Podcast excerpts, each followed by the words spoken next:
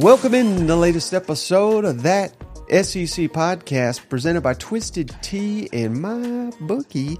I'm your host, Michael Bratton. I go by SEC Mike on Twitter. And I'm joined as always by my cousin Shane, who goes by Big Orange Vols on Twitter. What's up, yo, Tennessee Homer? hey, buddy, what's going on? Oh, doing great, buddy. We've got a, uh, a loaded show here. Hmm. Anwar Richardson. Yes. From Orangebloods, one of our favorites. Hook 'em horns. We're yeah, Texas and Oklahoma's our cousins now, so we're welcoming them in. And Chris Marler, Saturday down south, Saturday football uncensored. Two Mm-hmm. great conversations with this marquee game. I think this is you know the, Two totally different people, too, Mike. yeah for sure. But I mean, hey, these these games are getting you Oh, know, yeah. more and more important. Yep. The hype is real. And uh, this is what I'm going to try to do all season long if we can. You know, whatever whatever the big game is, try to get it covered from both sides. That's something we always try to do. We've done it in years past, but uh, I'm committed to doing it again this year, even better. You know what? Absolutely. We got a, we got a lot of great games this week, but that obviously is the one that everyone's talking about. Uh, I was curious. I wanted because you kind of asked a question like this the other day, and I- and I want to I want to ask you because I never got your. I try my questions out on you first. one. No. No, yeah, I know, I know. And then all night I'm like, that son of a bitch got me, you know.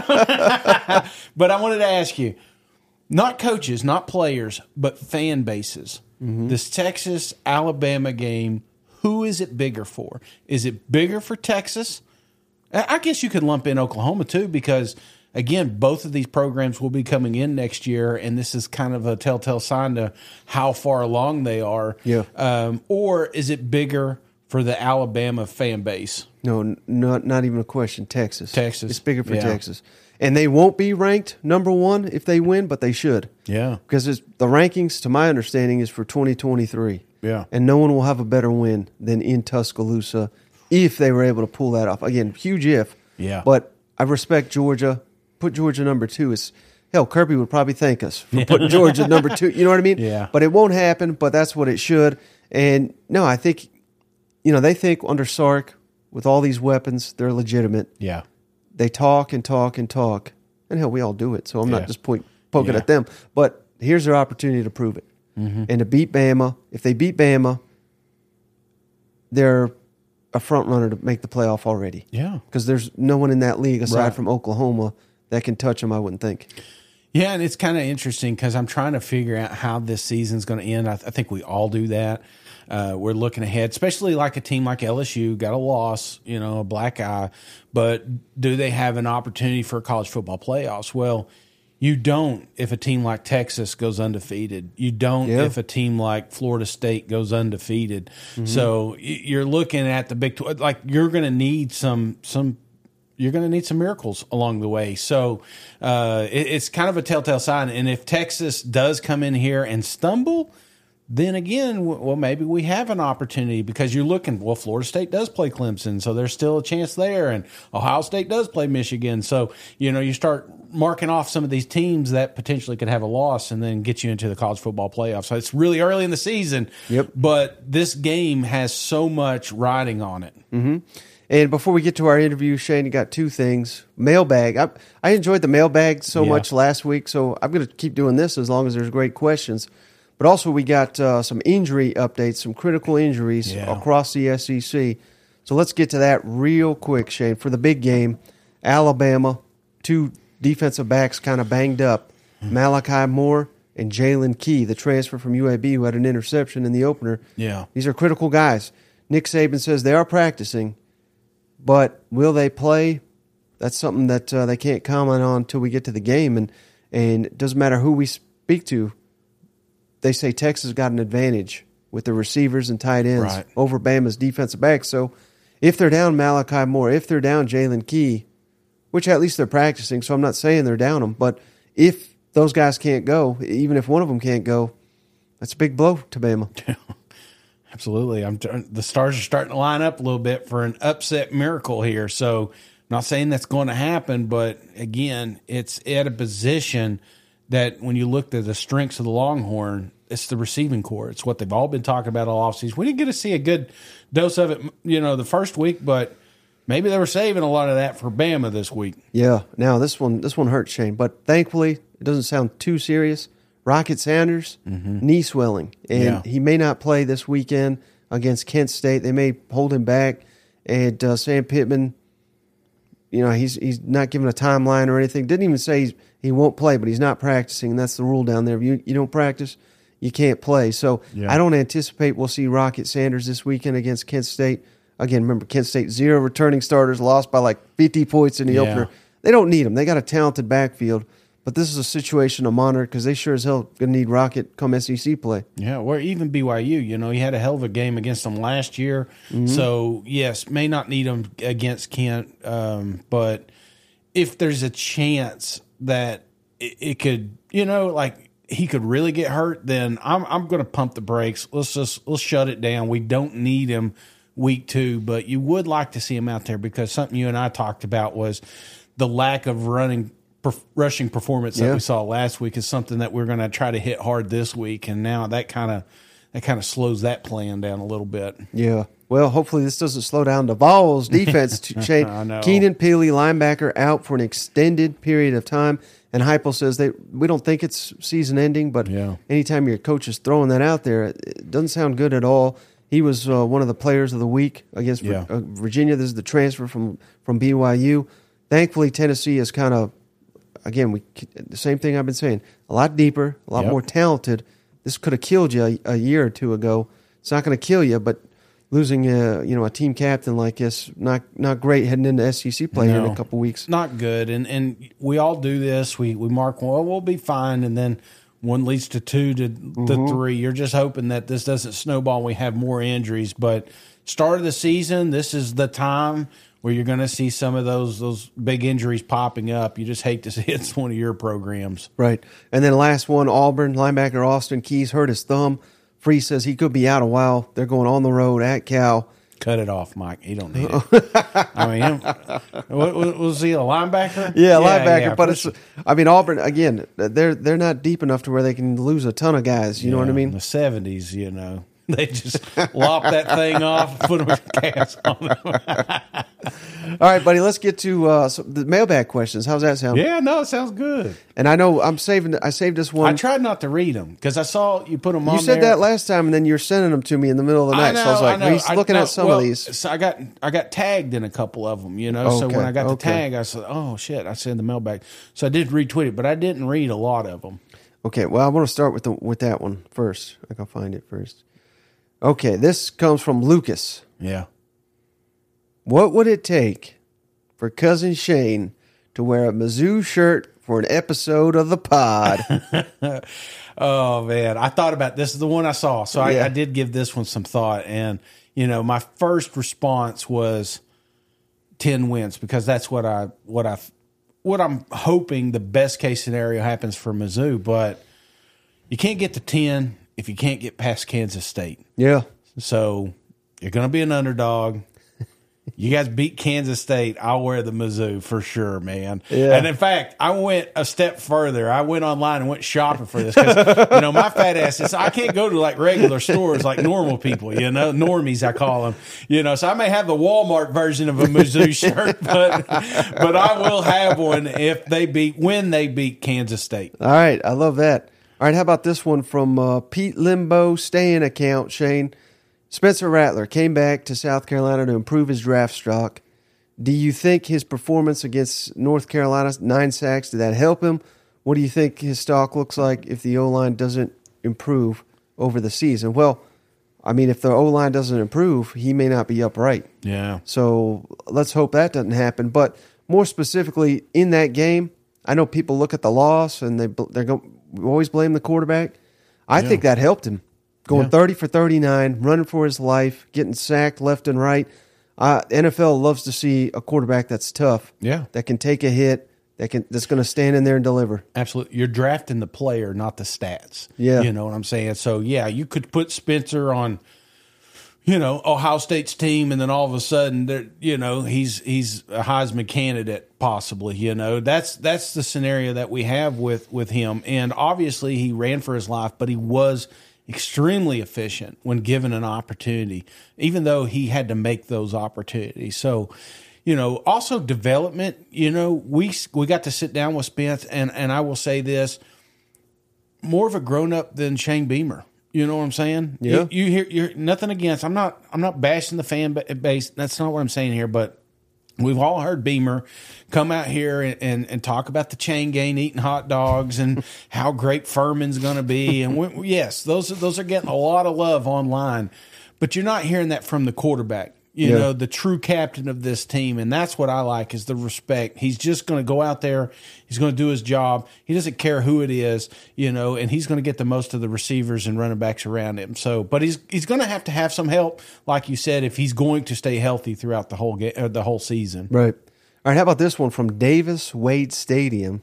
That's a cool name. Yeah. Which team failed the SEC the most? He's talking about week one, obviously. LSU or Florida. Hmm. And for me, this one's easy because we are the most popular meme in- on Florida State Twitter right Yeah. now. They're all over our YouTube.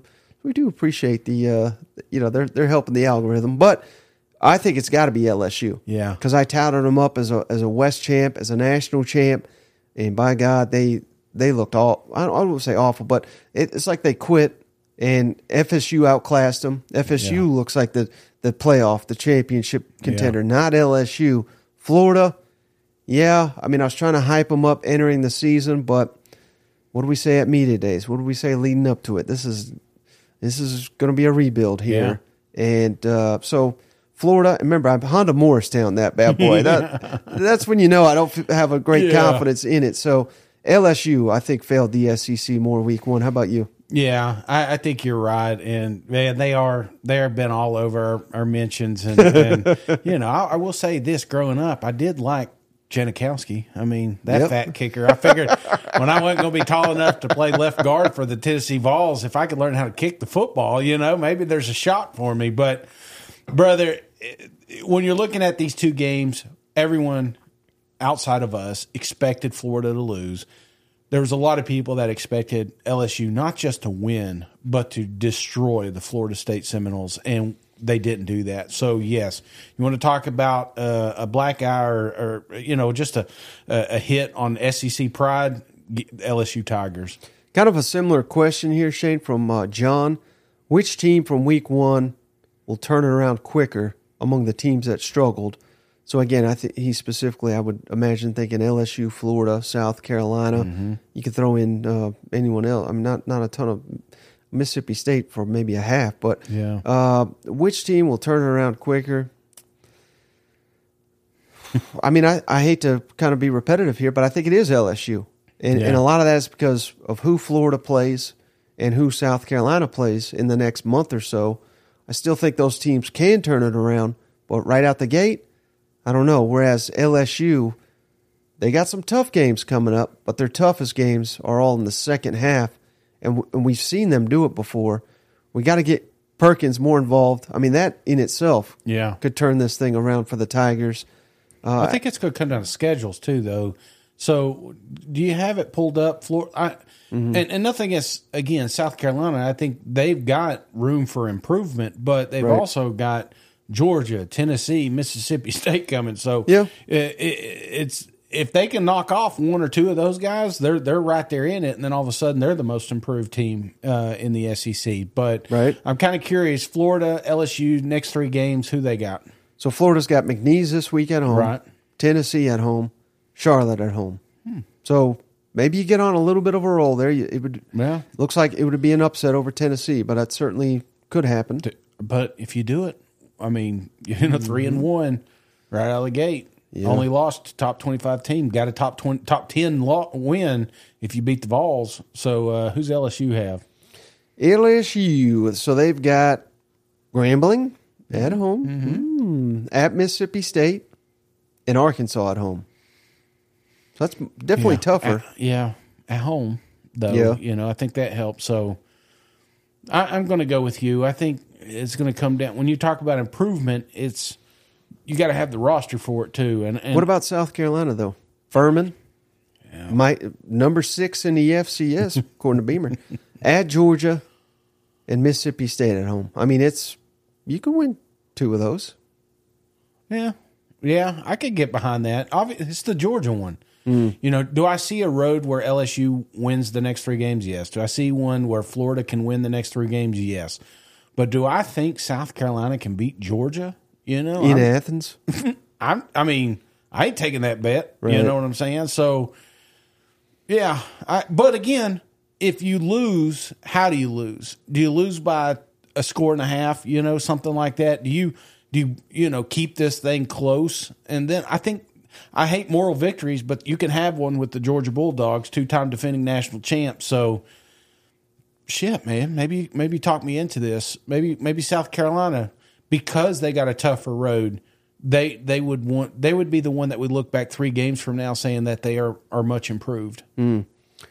We are Luther Burton wants to know can T Tulane rejoin the SEC? that ain't up to us, but we we would say no to that, don't you think? Yeah, we we've shot that one down. Glock Vols. Well, this is more of an off season one, but can we get five minute history lesson on you and Shane's lives? I thought that was pretty good. uh, here's one that I, that I really love. Uh, I'm gonna wait you to, for you to stop drinking because I don't want you to. you know, what I mean, it's spit up. Trey Tucker wants to know: Does cousin Shane offer turn down service? Oh gosh, no, no, I don't. How about uh, But a hundred dollars is a hundred dollars. Eli Drainer wants to know what will it take for Conner Weigman to get national recognition? It's going to be that Alabama game. Yeah, I mean, no disrespect to you know Arkansas and Auburn. This guy's he, he- Elijah. He's he's asking national, Yeah. nationally. Those teams, you go in there and whip them. People will start to notice, but the nation is not going to pay attention to anything A and M does until that game against Alabama in Kyle Field here in a couple weeks. That's it, man. Um, you know, and unfortunately, that's where you're at right now. Now, once you get that national recognition, you may not need Alabama to to kind of bolster your resume, but that's where we're at because you we need an upset. Beating Miami is not going to be an upset to a lot of the SEC fans. There's going to be a lot of people not even watching that game, but they will be watching the Alabama game. I, I think they will be watching an LSU. I think they'll be watching a, a Tennessee ball game. You know, there's a couple of opportunities, but it all hinges on you know the team that's had your number last couple of years. So you were close, and if you could come away and beat Alabama Crimson Tide, then all of a sudden Conner's legit. He's he's a top shelf quarterback.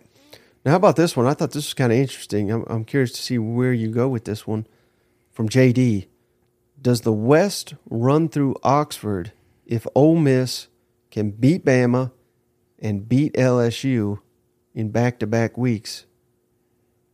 Yeah, I mean, I, I, I would imagine. You know what I'm saying? I mean, that's one of the teams nobody nobody's talking enough about because obviously it wasn't a fun game to watch. Hell, it was even tough to watch if you didn't have access to it. You know. Yeah. Um, so yeah, I, I think Ole Miss is going to have some some opportunities if they keep playing like they did Week One. They they can beat anybody, and and I really do think that this Ole Miss team is a million times better than they were last year. So there's going to be some tough games, but Alabama that's the toughest one because sometimes it feels like it's made to be bigger than it really is, and and if if Lane Kiffin walks away with a victory. That's all he wants, man. You ask him right now, what team do you want to beat? It's Nick Saban, you know, and he'll say all the good shit online about how he loves and respects him, and you know, keep his dad's name out of your mouth, that sort of thing. But when you, if you got truth serum and you ask Lane Kiffin, is there a team like? Would you sacrifice eleven losses to beat one team? Is there one? Absolutely, Nick Saban. And here's why you're wrong, Shane. Because when I read that, at first I was right there with you. Yeah, They beat Bama. They beat LSU, of course. The road goes through Oxford, and I'm not saying it. They they wouldn't win it because if you beat those two, particularly Alabama's in Tuscaloosa. Yeah. If you can win that game, there's no reason you can't win the West, but it doesn't run through for a couple reasons, Shane. And I'm all on board, brother. Them Texas A&M Aggies. Yeah. We can't overlook them. Right. I, I I still think A&M can beat both those teams. Yeah. I think A&M can beat Ole Miss. So we got to factor that in. Is it? at- It's at Oxford though, right? It is. It is. and mean, they technically they got to run. Lane through Kiffin's It. undefeated against Yeah. uh, uh, Texas A&M, so we'll give you that. But here's a, another curveball. Wait, is that true? Yeah, Lane Kiffin's undefeated against A&M. I thought they lost last year. No, they they whooped them. Hmm. Lane Kiffin's undefeated against A&M. Uh, I believe you. I'm just fact checking. here's you. a here's a curveball though to the Yeah. whole thing. Ole Miss has to go to Georgia. oh shit. So even if they do beat Alabama and LSU, which is a big ask, at Georgia's going to be tough. That could throw a monkey wrench in the whole thing. And then cannot overlook rivalry game mm-hmm. on the road, the Egg Bowl, Mississippi State. Again, I get it. If you're beating Alabama on the road, you're beating LSU. Mm-hmm. You got confidence you can beat Mississippi State, but that don't mean that you're going to do it. And the game's in Starkville. Home field is is massive in the Egg Bowl. So, no, I again, if Ole Miss does that, yes, I, I believe they can win it, but I don't think it runs through Oxford. If that makes Yeah. sense. Yeah. I forgot about the Georgia game, and you are correct as usual. we can edit that part out, right? This ain't live. All right, and then last one, Shade, from Joshua Askew here. That's kind of interesting. His name's Askew. Which He's- one's tougher? Uh-huh. Ole Miss. Ole Miss getting the win against Bama, or Ole Miss getting a win against Georgia? Because again, it feels like that Alabama, you know, Ole Miss rivalry carries a little bit more weight, and and I'm not saying not to get your popcorn ready, but I'm just saying, you know, it just feels like Saban has got that one a little bit more personal. Yeah, that's true. Mm. I want to say Alabama is. Did you ask me which one's tougher? Yeah, it'd be tougher for for Ole Miss to win. I almost want to say Alabama as, as cra- I know that doesn't make sense, Yeah. but Georgia, the Ole Miss game is right before Tennessee, Yeah. and if Tennessee's red hot, who knows? They might be looking ahead. Mm-hmm. They might look right through Ole Miss. So, yeah, I I think I'll go with that Alabama one. Hmm, Georgia losing two games in a row. Could you imagine? Joshua ask you though. This is the final one here, Shane. Yeah. And uh, who does cousin Shane like in the Texas Alabama game and Texas A&M Miami games? I'll be sure to take the opposite. oh yeah. but Well, I'm not going to give my picks away. Right, right. But, uh, I didn't want yeah, you tune, to. Tune in Thursday at six, and you can find out how to make some money. right, well, I thought that would be the perfect segue, Shane, to let the audience know we're brought to you by MyBookie. Head on over to mybookie.ag today. Put in that promo code that SEC for all new signups, and they'll give you an instant 50% deposit match with that promo code that T H A T S E C over at mybookie.ag today. Shane, these people need to get on it, get on MyBookie, help the podcast. This is the number one way to help the podcast this football season. Fade our picks. That's as close as We're as literally paying them Right. to help us out. Come on. it's not going to get any easier than that. There's a link in the show notes. Head on over to mybookie.ag today. Promo code that SEC would really, really, really help us out. Shay, we're also brought to you by Game Time Sidekicks. How about it, buddy? You got another edition of my Game Time Sidekicks over here. We love our Game Time Sidekicks. GameTimeSidekicks.com. Promo code SEC at checkout, Shane, will get you 20% off your entire order, including these fantastic NIL cups. They've got every SEC team officially licensed gear here, stainless steel drinkware. You will not be disappointed with Game Time Sidekicks, I promise you. And then last but not least, Shane, PrizePicks Yep. back for another season. PrizePicks, daily fantasy sports. We love the PrizePicks, Shane. They got every sport covered at PrizePicks, but why Yep. we really love it, college football. It's the only one that I know of that's got daily fantasy college football selections. Same promo code SEC. They will give you a 100% instant deposit bonus over at prizepicks.com. Once again, there's links to all of this in the show notes. Are you ready to elevate your college football game day experience? Check out Twisted Tea, your go to game beverage for college football fans. Twisted Tea is unlike any hard beverage you've had before. It's made with real brewed tea and picks a flavorful punch 5% alcohol and no carbonation, delivering the perfect balance of taste and refreshment that goes down smooth for every game day occasion. No need to settle for the usual. Twisted Tea turns up any occasion, especially when you're cheering on your favorite SEC team. Twisted Tea, the drink that fuels fun and celebrates your love of college football. Keep it twisted. The podcast is also brought to you by Game Time. Head on over to gametime.co and use promo code that SEC T H A T S E C for $20 off your first purchase. Buying tickets to your favorite events shouldn't be stressful. Game Time is a fast and easy way to buy tickets for all sports, music, comedy, and theater near you. Game Time is the place for the last minute ticket sales. Forget planning months in advance. Game Time has deals on tickets right up to the day of the event. Head on over to gametime.co. Snag tickets without the stress. Download the Game Time app, create an account, and use code THAT SEC for 20 bucks off your first purchase. Terms apply. Again, create an account and redeem that SEC for 20 bucks off. Download the Game Time app today. Last minute tickets, lowest price, guaranteed. All right, buddy. So, uh, you ready to kick it over to our interview with uh, Yeah. Anwar Richardson? Yes, sir. Let's do it. All right, special guest on the show. We had to get our buddy Anwar Richardson over from Orangebloods on the show. I did his show this morning. Go check it out. The host of the old fashioned sports show, part of the uh, Orangebloods net- network. Anwar, thank you so much for joining me. Thank you for coming on. First of all, you brought that fire on the show uh, this morning. It was it was really great. I love uh, all your opinions. I tell the same thing. I'll say it on your show. The same thing I, I said on my show. I don't really like a lot of people, but I love you. Like, and again, I don't like people. I'm just like people just gotta. You know, older I get, I'm getting older, so I'm, I'm a little bit more grouchier, a little grumpier, a little bit more set in my ways and stuff like that. But I love uh, being on your show and uh, being a part of it, and hopefully be a part of it as more and more as as you know, Texas is just moments away from uh, being inside, as you would say, leaving uh, that little bit of a conference. The Big Twelve is kind of like if you have a if you have like a a, uh, a concert and it's an all day concert, right? The Big Twelve is kind of like that six o'clock show, maybe five o'clock show. You know, the SEC is that show that comes on drunk at midnight. They're like, "Are you ready to rock?" Right?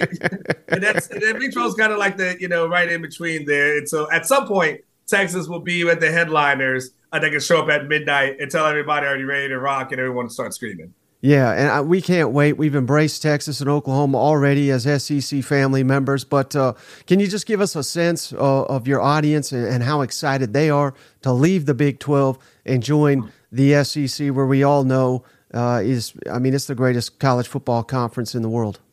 Well, I mean, I think Brett Yormark made it pretty clear that he, he has no love for Texas. And what's and, the interesting part about when Yormark uh, goes there before the Texas Tech fans and um, and then kind of plays to the crowd uh, as far as I'm going to be in Austin, and he basically wants a repeat of what happened last year, which was Tech uh, defeating Texas.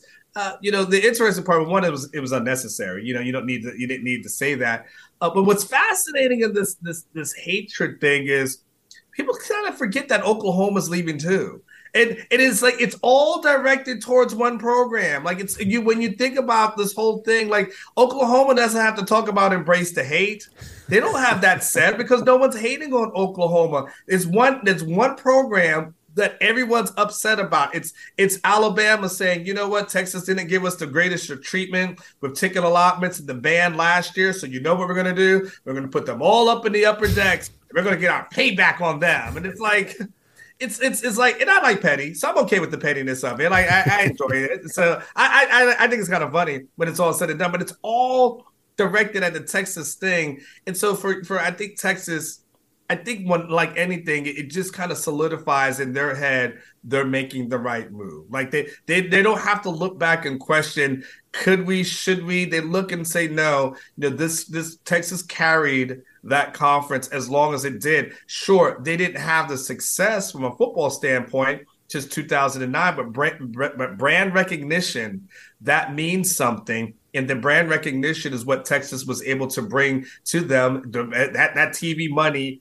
is because of Texas, what Texas was able to do. Uh, and now Brett Yormark's did a great job. You know, what's crazy is he's made no missteps since he's he's been there, Mike. I mean, he's he's done a fantastic fantastic job. He he's the guy that got ahead of all the other conferences, and that's why the Pac-12 is you know is is is pretty much dead because he got that TV contract done very very soon. But I think for Texas, I think they're ready to make that next step. They're ready to go t- turn the page, leave the Big 12 behind. I think the fan base is really excited. Look, at the end of the day, it's hard to get excited about games versus Kansas State, uh, mm. you know, Texas Tech. You know, it's hard to get up for those those programs. Like it just it just is from a fan standpoint. The reason why Texas started scheduling tougher non-conference games is because the, the regular season schedule just wasn't as appealing as it once was. That's why Texas went after previously before this the LSU uh, scheduling Alabama, they scheduled Florida, they scheduled Ohio State, they scheduled Michigan. It was because their conference slate was just too boring and was a hard sell. And the biggest game that Texas had of the year was Texas at Oklahoma, which was in Dallas at a neutral site. So it was hard to get the, that home schedule was tough, and so that's why te- Texas went outside and scheduled a lot of tougher opponents.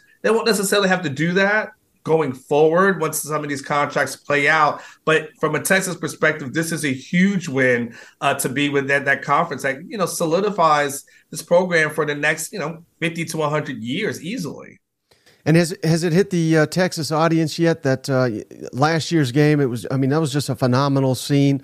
I mm-hmm. anticipate something similar this Saturday when Texas yeah. comes to Tuscaloosa. But has it hit the Longhorns that eh, you know as much uh, you know fun as these games are next year? Uh, I mean, it's. I apologize. I'm not looking at the schedule, but it, you know, every other year there's going to be one of these with Georgia, with LSU, yeah. with Tennessee, with Florida a and M, on and on and on. I mean, do they realize the the football excellence that's coming their way? Yeah, I think so. And you know, I think, and I'm going to tell you this, Mike, from a eh, from a Texas perspective. I don't necessarily think that that kind of quote unquote worries them because if you look at Texas, they've had some success against the SEC. So you look at last year, uh, and you look at what they was able to do to that Bama program. You hadn't really seen a Bama team that was really contained the way that Texas, especially that defense, was containing uh, Bama at that point. Bryce Young, I mean, we know everything that Bryce Young is, and he was pretty pretty much a human immortal for three quarters. Like there was nothing impressive about him until that fourth quarter hit.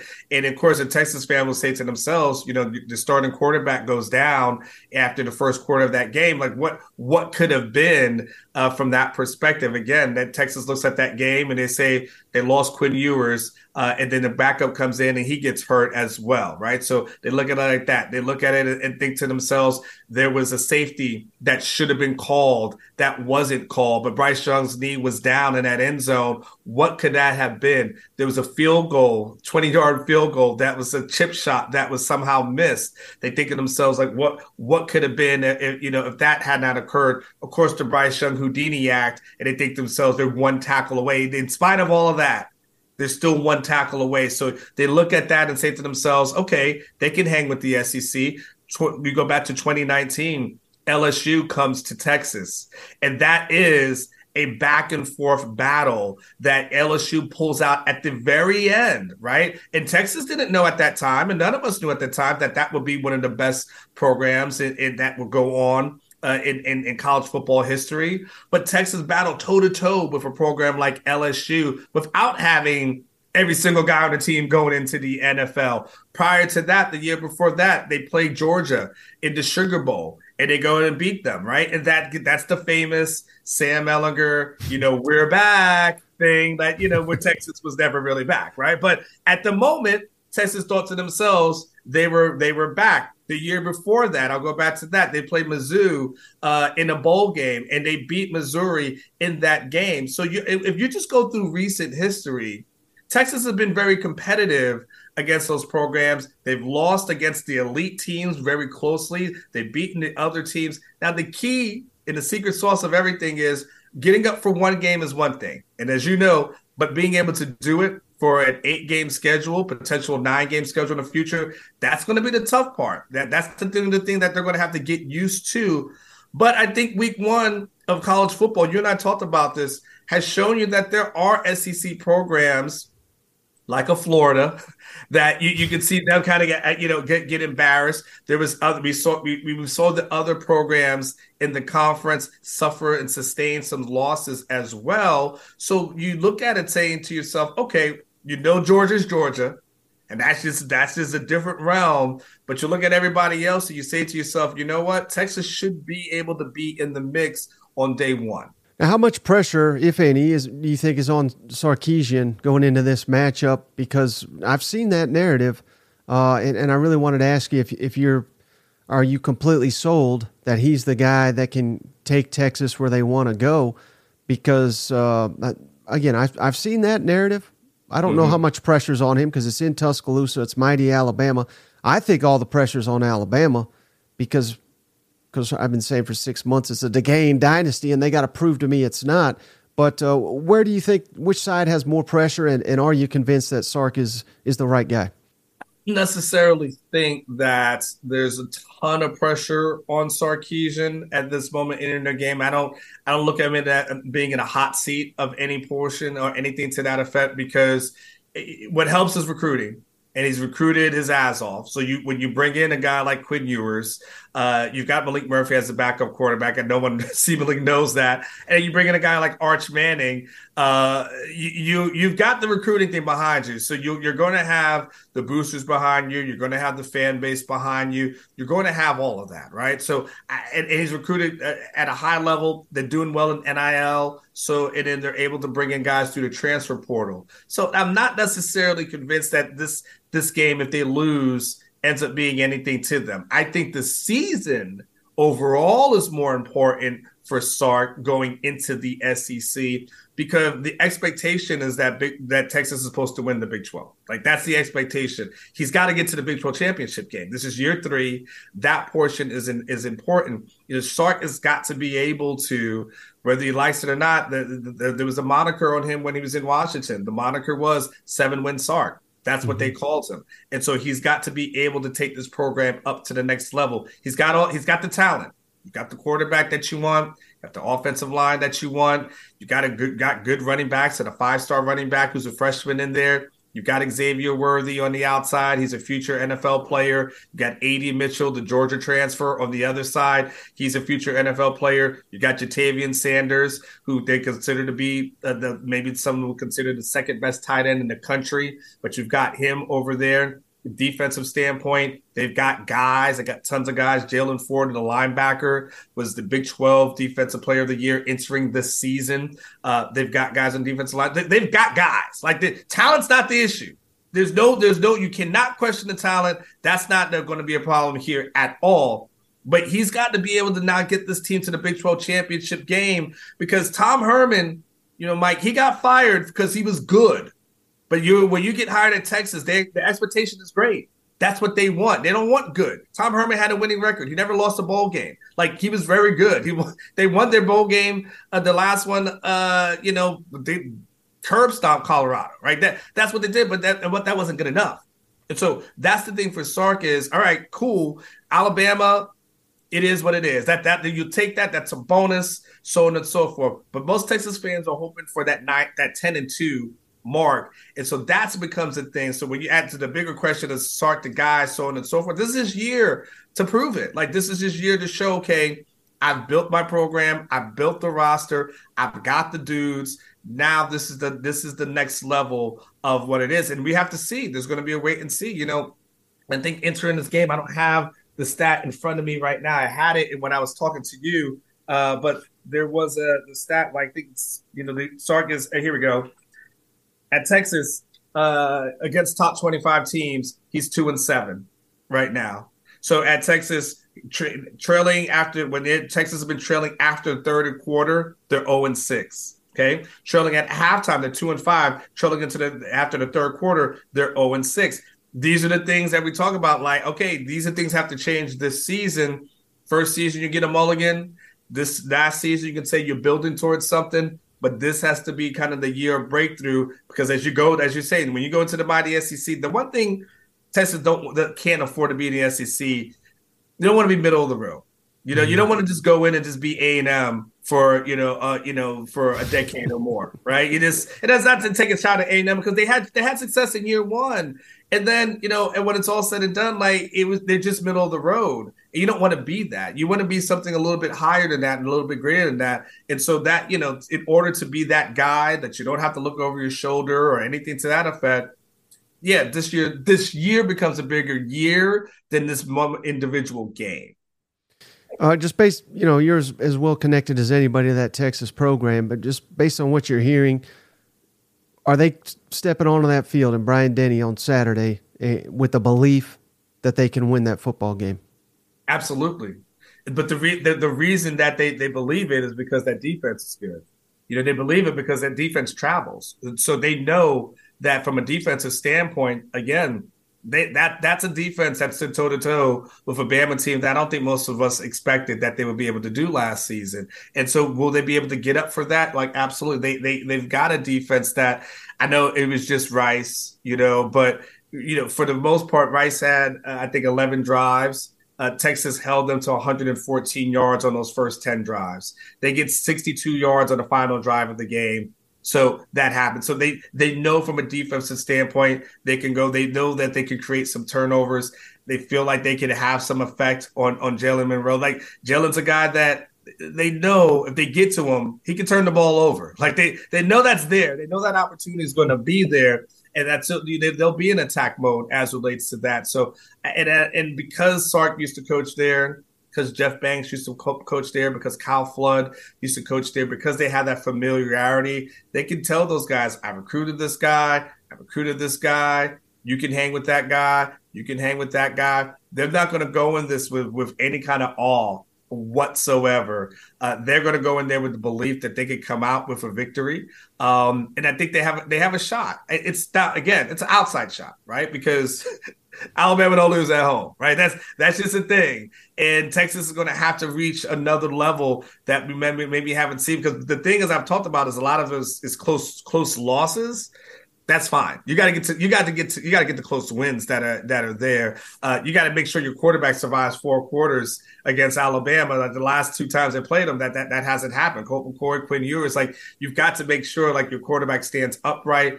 But they have the belief Mike, that they've, they've they've got a shot. They've got the belief that they can make that thing happen. But mainly, it's because that defense uh, will travel, and they feel like that defense will be able to keep them in some ball games. Uh, and, and, I'm not going to put this out till Thursday. I don't want to ruin. You, okay. Have you made your prediction yet? Do you have a who do you who do you think will win this game? I have not made a score prediction, but I am going to. I, I, I will. I'm going to predict Bama to win uh, that game. I, I don't. I'm, you know, I'm, I'm probably going to be uh, somewhere in like a, a 24 to 17 ish kind of range. I'm not expecting anything like that. Now, if that's the case, just go ahead and bet against me and then bet the over, and you'll probably be okay, right? But I'm not. I'm not expecting uh, an offensive fireworks. You know, I'm not. I'm not expecting that kind of thing. That's not really uh, Alabama's mo. That doesn't seem to be the thing that they get into. But I think they'll have to keep the score low. Uh, I think it'll be a challenge a little bit for Texas, you know, against that defense to, you know, move the ball and on the road. I know you and I talked about it. I know that Tuscaloosa, that stadium isn't always rocking, but I get the feeling they'll be up for this game. You know, I get the feeling that they'll be moving a little bit, and I think that's going to be a little bit of a challenge. So, uh, could I, I, I could see scenarios where Texas can pull out some victories. But in order for that to happen, certain, you know, again, I'm a little worried what I saw from that offensive line, specifically the interior uh, against Rice. You know, I'm okay, and I understand when people will say, like, well, you know, Texas is holding back and they're holding back some of their plays and this and that, and that's fine. but you're not holding back on execution. like that, you're not holding back on that. You're holding back on plays, but you still got to execute the plays that you're running. So that one concerns me, you know, just a little bit where Texas is as far as connecting on the deep ball. Last season, Texas was the only team in the Big 12 that didn't have a pass for 50 yards or more. And so in this year, in the season opener, against Rice. They didn't have that as well. So I'm still a little concerned at what's going on with this deep ball with with the quarterback and the receivers and what you know, they keep talking about how they're going to get on the same page. Are they going to get on the same page? Like, what does that look like? And so, because of all those things, I, I say to myself, let me be cautious on this one and, and, and go with an Alabama uh, victory. But I can, if the scenario worked, if Texas does win, it will be because Quinn Ewers played at an extremely high level. It would be because Xavier Worthy had, you know, a, a, really, you know, very good kind of monsterish kind of game that he's he's capable of, by the way. But he it would have to be something like that for me to do it. And but for right now, I'm going to predict an Alabama, a close Alabama win in a in a low scoring game. So probably somewhere in like 24ish to 17, 24 to 20ish uh, kind of range, kind of coming down to the fourth quarter. All right, last thing for you. Well, I, I got to ask you about A and M real quick. Oh. The game. Thought, uh, you just want me to get trolled all afternoon. Is what you're saying? You just want you just want my my my mentions to just line up like a Christmas tree. I can't I can't exactly. wait. Exactly. Okay, I, I, can't wait. You know, and I, me and Billy Liucci are, are friends. I can't wait but Billy Billy likes to be a little sarcastic. So let's let, let, me go ahead. Give it to me. Give it to me. Give it to me. Uh, when when should that game be played? Should it? You know, do, do you want it back on what is it Thanksgiving? The, right before then, and uh, thoughts on it being the return game being at Kyle Field, even though that's the last time last time they, those two met was also at Kyle Field. Well, the thing about A and M is that you know they bitch all the time, and the the, the, it, the bitch fest would have been horrible if the first game would have been in Austin, right? It just it just the, the hissy fits that would have been thrown. This is the same you know same school that somehow leaked out the possibility of Texas coming uh, to the SEC with the hopes that that would torpedo the whole thing from happening.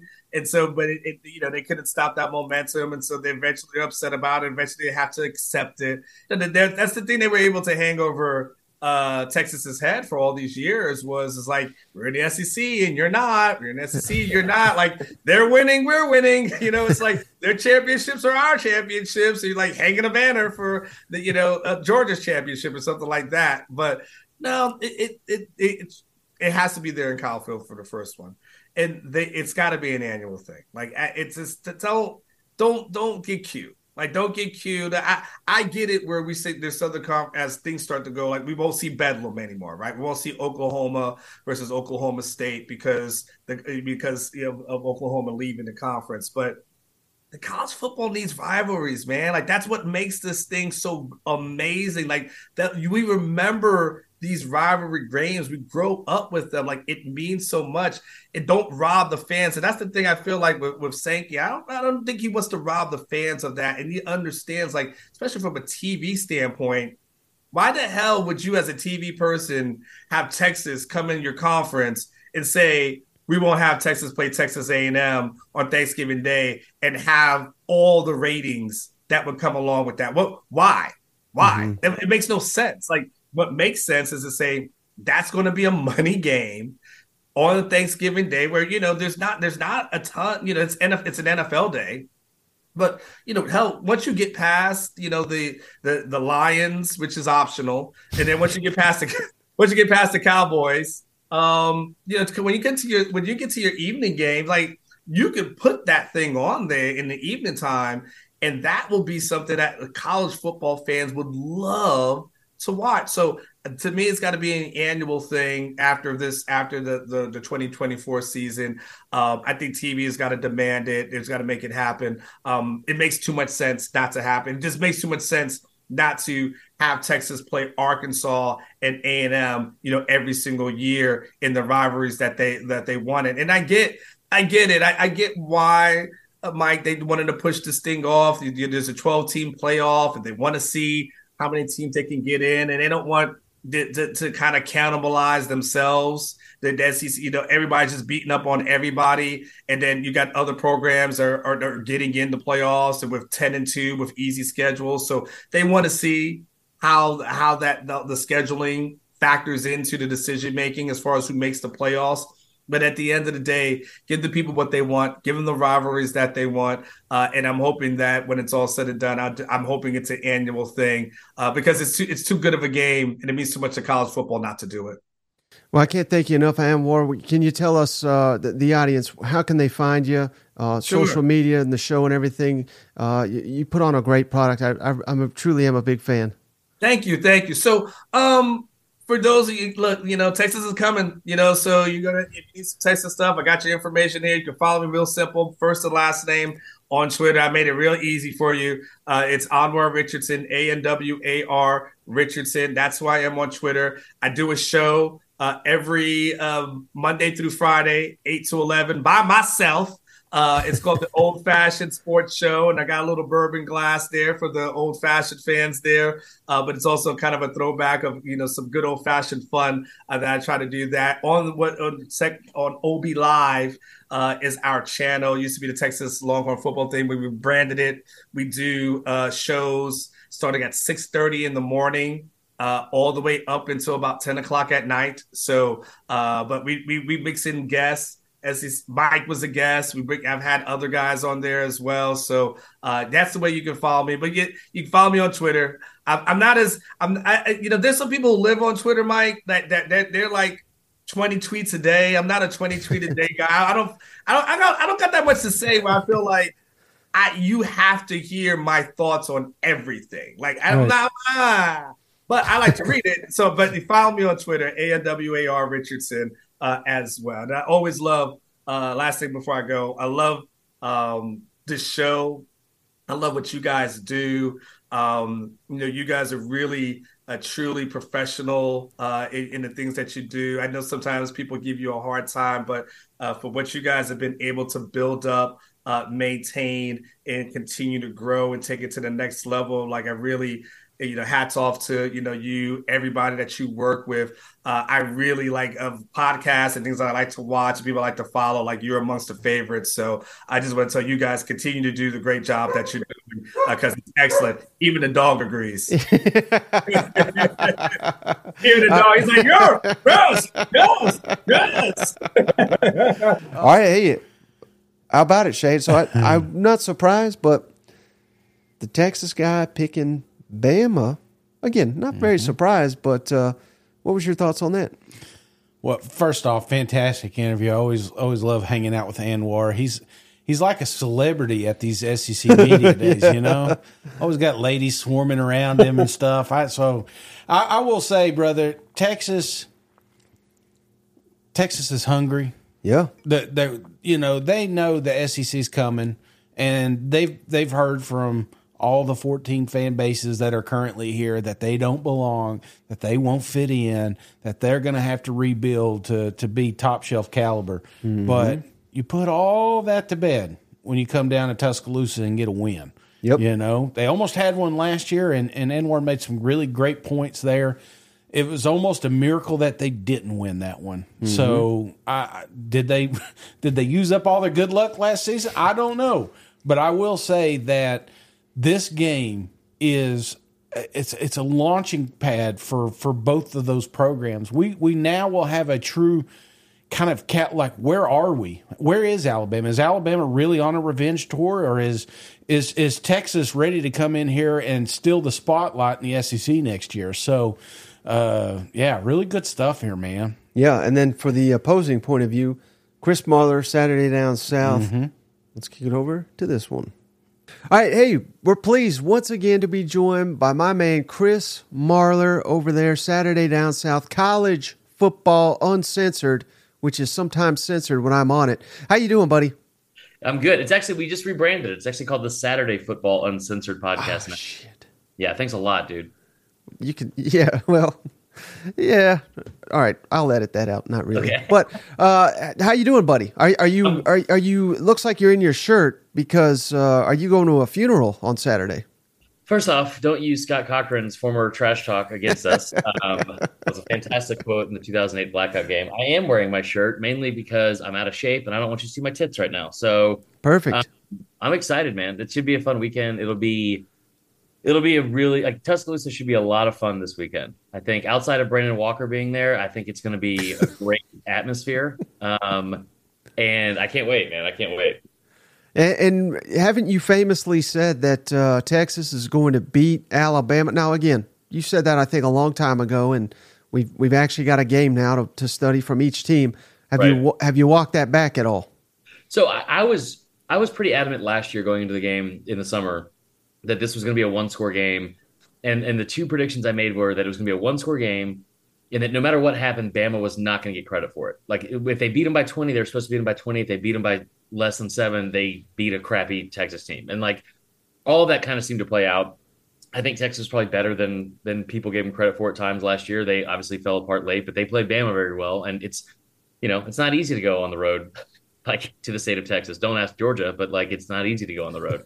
Um, so I think looking at this game coming to Tuscaloosa, going into the season, I, I thought not only Texas would win, I thought I said repeatedly they were going to win by 10 plus points because I know that you're not as big of a believer in this guy as I am. It's like our main main fighting point uh, is that Steve Sarkisian. I, I'm I think Sark is is the best play caller in college football when he has dudes, and I think at Texas when you look at this from some of the like a roster standpoint, when he took over, I, we always talk about how great Texas recruiting is and how you know there's no reason for them to ever slip up and blah blah blah because they have a, like the most like fertile recruiting ground in the country. But that's a roster that had 18 receivers and only eight offensive linemen when he took it over. And now he's coming in in year three. You know, he's got like one of the highest rated quarterback recruits in the history of college foot or of high school football coming in with Quinn Ewers. Um, he's in year two of the system. He's got dudes everywhere at the skill position. They returned 10 starters. They returned all five offensive linemen. The only person they lost was, you know, Bijan Robinson at running back, which is a pretty replaceable position at, at, at most places. And they recruited at a high level there, getting the number two overall back in the country. They just have dudes. And I, I think that when he's on script, like we saw last year in the first drive of the game, he's very tough to defend. And I just think this is one of those games where it's like when when Saban has played, you know, offenses with a with a good offensive game plan and play caller. You saw it last year with your with your guys at, in Knoxville, Tennessee. Tennessee's up 21-7 at the end of the first quarter, right? Like they went right down the field and scored first. Texas did the same thing last year.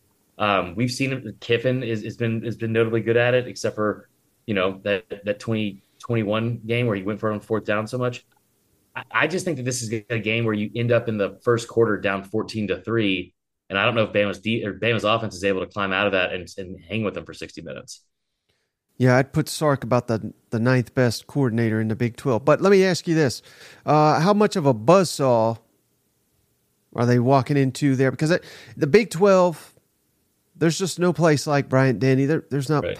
I don't know. There's Texas and Oklahoma, and that's about it uh, in terms of home field advantage. How big of an advantage do you think that'll be for uh, Alabama? Because I, I don't think any of these Texas players have, have played in anything quite like this. So I think Bryant Denny as an atmosphere can be overrated at times. Um, I don't think that this is one of those situations. I swear to God, if you clip that and only that, I will fight you in public next time I see you. Um, no, I, I, I don't- I don't think this is gonna be one of those situations. This, this very much has the feel of like a 2019 LSU game, um, and and some of those bigger games where like the moment I think fans understand this is not like like you, I think a lot of Bama fans are confident they're going to win, especially after the Week One game uh, and how they looked against MTSU.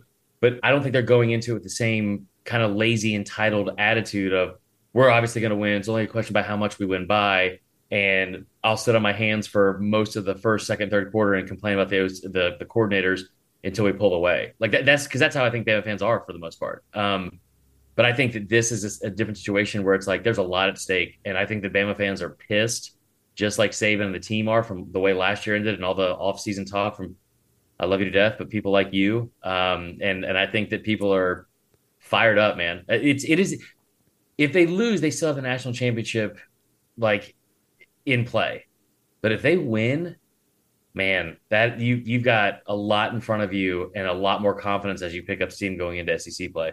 Mm-hmm. Uh, do you have confidence in Jalen Milroe to win this football game if it's a high scoring game, or or do you think it needs to be a little bit uh, you know defensive dominated for for Alabama to come out on he- ahead? I would between those two options, I would say anything but special teams for one. Just always with Bama, like I, I, never want it to be special teams. Um, I do think that I would.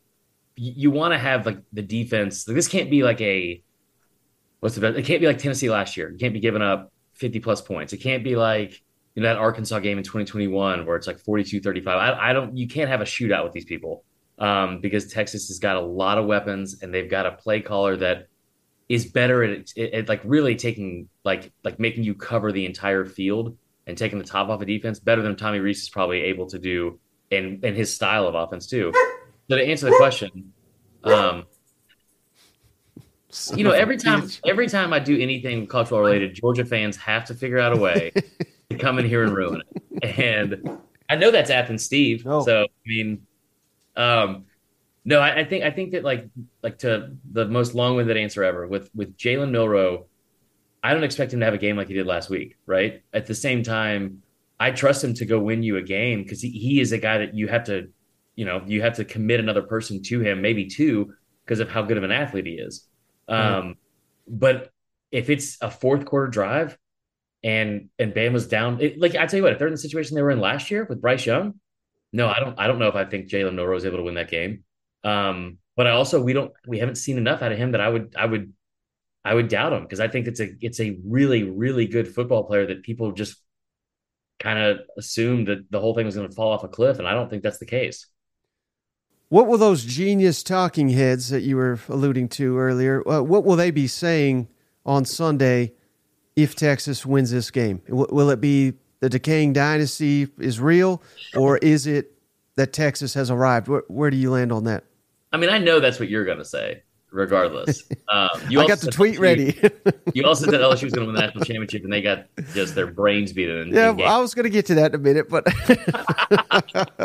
so was I. So um, no, I, I, think you know, I, I, think that people are. I said this in the offseason. I don't think the dynasty is necessarily dead. I don't know if Saban wins another national championship. I think he still competes for championships for sure. I think what ha- what's happening in Athens over there with Kirby, he's doing everything at a more elite level than anyone in the country. So I don't know if Bama wins another national title under Saban. Um, I think that they will compete for them still, and I, I, wouldn't say that the dynasty is necessarily dead. But I also think that like the, the, the amount of wish, for lack of better words, from people around the country that this thing is over and wanting to believe in it, and and like and you know how the beginning of seasons are anyway, and just the, the nature of fans. Everyone wants to have their confirmation bias. Everyone's been saying stuff all talking season, and, and you want to be right, right? And you know, mm-hmm. fans when they're wrong. So it's like I, I, think that when they've been saying this over and over to themselves that this is this is over, like they, that everything looks different. If they win, it'll be a much different attitude. But if they lose, it'll be much more the same. And and even if the reasons are valid, uh, it'll be much more the same. Of yep, exactly, dynasty's dead. Because I tell you one thing we don't do, we're we're just not going to do. And you saw a lot with LSU fans, the LSU FSU. We're not going to give credit to the other team. It's only going to be an in-house problem, right? Like you, yeah. you can't just say like, oh, hey, like I remember watching that last year with like Tennessee fans being like, Will Anderson didn't have a single sack, and I was like, he didn't. He also went up against a first-round left tackle, which is a, a, a testament to that kid. It's like we could also just give credit to other teams and other players because there's a lot of good players in this league and a lot of good teams as well. Yeah. So hey, I'm not putting this out till Thursday, so I don't want to ruin any predictions you you may have between now and then. But uh, have you made a prediction who wins this game, Alabama or Texas? I think Texas wins this game. I think I, I do. I, I and, and, the reason why is I think that this is a game where Sark is dangerous, and and they probably should have won that game last year if Ewers is healthy for the entire time. Contrary to what some people believe, injuries do matter in sports, and they can affect the outcome of big games. Um, I think I think that Bama loses that game maybe handily last year, even with how good the backup quarterback played, Hudson Card. Um, I fully expect this to be a situation where if you're betting on it, Texas to score first feels like free money. Like I, I don't think this is a game where it's like nothing similar to any any LSU Bama game except for 2019, where it's like it's going to be a defensive struggle. Texas will take the field. They will take the ball first. They will go down the field and score. They will have all sorts of exotic motion and plays and cross, like you know, like just disguise stuff because Sark is so creative, especially when he has dudes and he has dudes. So I think you start out in the game where the, the best way I would describe it is maybe like the 2012 that 2012 A&M game where it's like maybe make a couple of self-inflicted wounds early, but it's also like I think that the other team, Texas in this case, gets out to an early lead, and you might see Bama claw back, but I I don't think that they are built as of right now to hang with a team like this with this offense this early in the season. Later in the year, when they when they know more what they have with Jalen Milroe and he's not making his third career start, maybe. But I think as of right now, it's hard not to look at Texas and be like that team that team has it. All right, let me get you out of here on this, Chris. Takeaways from Week One SEC: Is it that uh, LSU shit the bed and maybe look like the damn fool I am? Is mm. it Tennessee? You know, looking average but still beating a team by forty points because they're yeah. elite.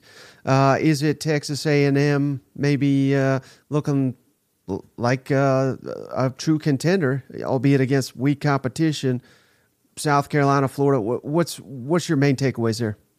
So I have a bunch, and I, I know that's not going to surprise you because I love talking, um, and I've already talked for way too long on this interview, I'm sure. But like, so just going through it, South Carolina's offensive line right off the bat, embarrassingly bad. UNC gave they had 17 total sacks in a 14 game season last year. They had nine in week one. That's inexcusable. Damn I, hot I, dog chain gang. hot dog thing. It's just like even the only person that's an athlete that could blame hot dogs on a losing effort is Joey Chestnut, and even Joey Chestnut on, on July 4th is like, "It's gonna rain. We're still doing this GD competition." Um, oh, Shane Beamer, shame on you. Um, no, but like that's like one thing I, I remember pointing out when Spencer Rattler came from OU was when he was at OU, they had 11 offensive linemen that were four star recruits or better. And when he got to South Carolina, they had one. They have, I think, three or two now total um, on that offensive line. So that a lot of improvement there. You brought up A and M. A and M played against weaker competition, but we saw A and M play against weaker competition last year and still struggle. Like seventeen nothing at the half against Sam Houston State. Um, it's, an, it's an offense that averaged 23 points per game, and you come out and put up 35 in the first half. I think that's huge. I, I think that A and M is a legit contender, not for second in the West. I think they're a legit contender in the in the conference. Um, that D line is built like an NFL D line, right? Um, I, I, think they're really good. The last two I'll get to that I was most impressed with, besides A and M, Tennessee, and has nothing to do with what we talked about with Tennessee all offseason because all the talk was about the offense, right? That's that's what we talked about Joe Milton, how far he can throw it. I'll be very excited when that question finally is put out to pasture because I'm tired of hearing it. We get it. It's 90. The answer is 90. We got it. Um, but like that defense, that front seven, and and those those guys off the edge, dominant, absolutely dominant. They were dominant against the run. They were constantly putting that quarterback under duress. I was I was very impressed with that. I was a little bit angry with whichever receiver dropped that walk in touchdown because it cost me the first quarter over and the first quarter money line or first quarter spread. But um, and then last but not least, the LSU thing. I think LSU is still a really good team. But one of the things I heard all offseason is they were a championship contending team. And I think first, what I'll I'll say is what I was saying earlier. It's like you get you got to give credit to FSU. FSU is a very good football team.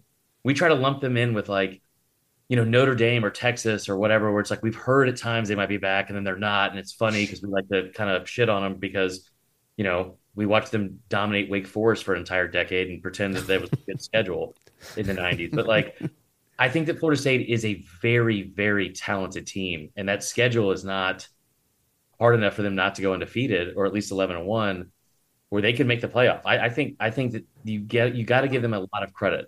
But on the other end, if you're LSU I heard all offseason that this was a championship caliber team. And all the excuses I've heard since, which was, well, we had a bunch of drop passes, or Jayden Daniels didn't throw the deep ball well enough, or there were penalties that should have been called. The penalty thing, if you're complaining about that, you're an idiot because they had zero penalties in the first half, zero, and they're and, and only Florida State was called. They mm-hmm. only had drops the entire game. I don't care if they came in big moments. That's not what championship teams do. You got bullied on the offensive line all day, and then you apparently had an offensive lineman congratulating the defensive line in the middle of the game and saying like, "Oh, you guys are good." Like, buddy, that for the end of the fucking game. Like, what are we doing? Like, like I never stood in a batter's box in college and like looked and be like, "Hey, that was a really good slider, dude. Please don't throw it again." Like that's, that's a bizarre move. Um, but yeah, I, I think that LSU has a lot of work to do, but they started out the season with a loss last year, albeit not like this. But I, do, I still stand by what I said. I don't think they're a championship team, and I think you saw why on Sunday. Well, they're undefeated in SEC play. Got to remember that. But all right, I appreciate you, buddy. Before you go, tell everybody where can they uh, find you on social media and Yep. uh, give them the correct name of your show this time. I will. So Saturday Football Uncensored is the podcast. Um, and we're out on all platforms. We come out on um, Thursday morning, and then we have a live show on Sunday night. Um, it's a lot of fun. We also have a call in, like a, a game day hotline number we post on social media. This week we had a Florida fan uh, compare how bad this team was to how bad Star Wars has become, which was um, so it was a lot of fun. Um, so check out the podcast for sure uh, after you listen to this one, and then maybe go check us out. And then on on social media, I'm Vern Funquist on Twitter. Um, it's like I always say, it's very fun in moderation, but you know, tread lightly. All right, buddy. This is what I love. I love, and we didn't set this up, but we got the Texas guy saying Bama's going to win. We got the Bama guy saying Texas going to win. Yeah. That's got me. I was already fired up for this football game, but I just love going into these big games, and we got opposing people saying, uh, you know, who will win the game. That just adds more fuel to the fire for me. Well, it makes it a little tougher to make my pick Thursday, you know, because I try to figure out which one I want to lock down, you know, and I can't have them both going against each other because now it's like a coin toss. But that's exactly what we want to see, Mike. Week one, there was a lot of games that weren't coin toss. The best game, unfortunately, the SEC didn't win, in my opinion. I thought that LSU matchup was Yep. was freaking awesome, and it was back and forth. It was why we love college football. But with- that's what we may see this Saturday between these two programs. So a lot of great games, but this one here, I really got my eye on. No, Shane, let's hope and pray. Is this CBS? no ESPN night game Thank God, we got another. When's he show back up? uh, next week. Ge- All right. His South Carolina tour. at at Georgia. All right, Gary's revenge tour starts next week. Shane, I didn't even want to put this into the atmosphere. You know, put it put it out in the ether. But just bear with me. We'll, we'll close on this, and feel free to just shut this down. Yeah. If you if you think it's just it's just stupid. it already feels stupid. What if Texas wins? Yeah. What if Miami beats A and M? What if Mississippi State loses? You know, so these big non-conference games. If the SEC loses the majority of them this weekend, like they mm-hmm. did the first weekend, is it time to panic that the SEC's overrated? Mike, SEC. I mean, we got to ask the tough questions. We do got to ask the tough questions, but the SEC is not overrated.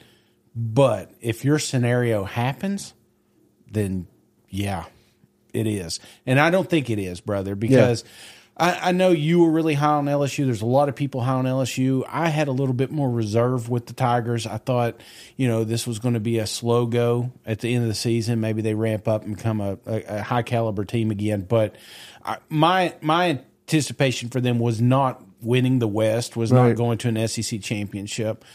What I asked myself, Mike, was if I switched LSU with Georgia, yeah. would that have been a ball game? And can you sit right there right now and say that Georgia wouldn't have beat Florida State? No, I mean No. Georgia definitely would I have won. think they would have destroyed them. I think they would have at least won by by three touchdowns. That's where I'm at. Seminoles, you still hanging on? You still hanging on? That's because of Shane this time, not right. me. and the only reason I'm saying that is because I can't prove it just right now. So there'll be an opportunity. But that's how I that's how I was judging that game. Same thing with Florida. If Tennessee went up to Utah, do you think Tennessee would have beat Utah? Absolutely. I think it would have happened. So the first reaction, these are blue blood programs, LSU and Florida getting embarrassed. I think that's that's the mentality that this country has when they're watching these two programs because maybe they don't watch LSU, maybe they don't watch Florida. They haven't seen them in the last couple of years because they haven't really been relevant. But they think of the Tim Tebow games, they think of the Joe Burrow games and stuff like that. So I think there's a little bit of a natural, you know, panic when you see those losses, but I don't think those two teams are the top of the SEC. So to say that we're you know overrated, I'm not going to say that. But I will say this: if Texas A&M loses to Miami, if uh, Mississippi State loses this week, if who's the other one? Tulane. What if Tulane beats Ole Tulane. Miss? That's another. Oh, well, yeah, It- yeah. Any of them. I, I would say if three of them lose, yeah. you know, Alabama and Ole Miss and somebody else, you know, yeah, I could, I could, I could articulate that we're in trouble, you know, but I just don't see it happening. Yeah. I really don't. Damn, now you got me worried, dude. Now you got me worried. Like, golly, I, Seminoles can't just the point is, SEC's got a lot on the line this Yeah. weekend. They better Got to show get the up. respect back. Yeah. Absolutely. Yeah. Well, going out on a downer here, Shane. I appreciate you for, for joining me. You Appreciate can't all the spell respect without the SEC. Remember that. appreciate all the cousins out there. We'll catch you on the next one. All right, see you guys. Go Vols. I don't know why, but I like. Hey, buddy, this beer's for you, Mike, and cousin Shane. That SEC podcast loves the pirate, and the pirate loves that SEC podcast. Hail State.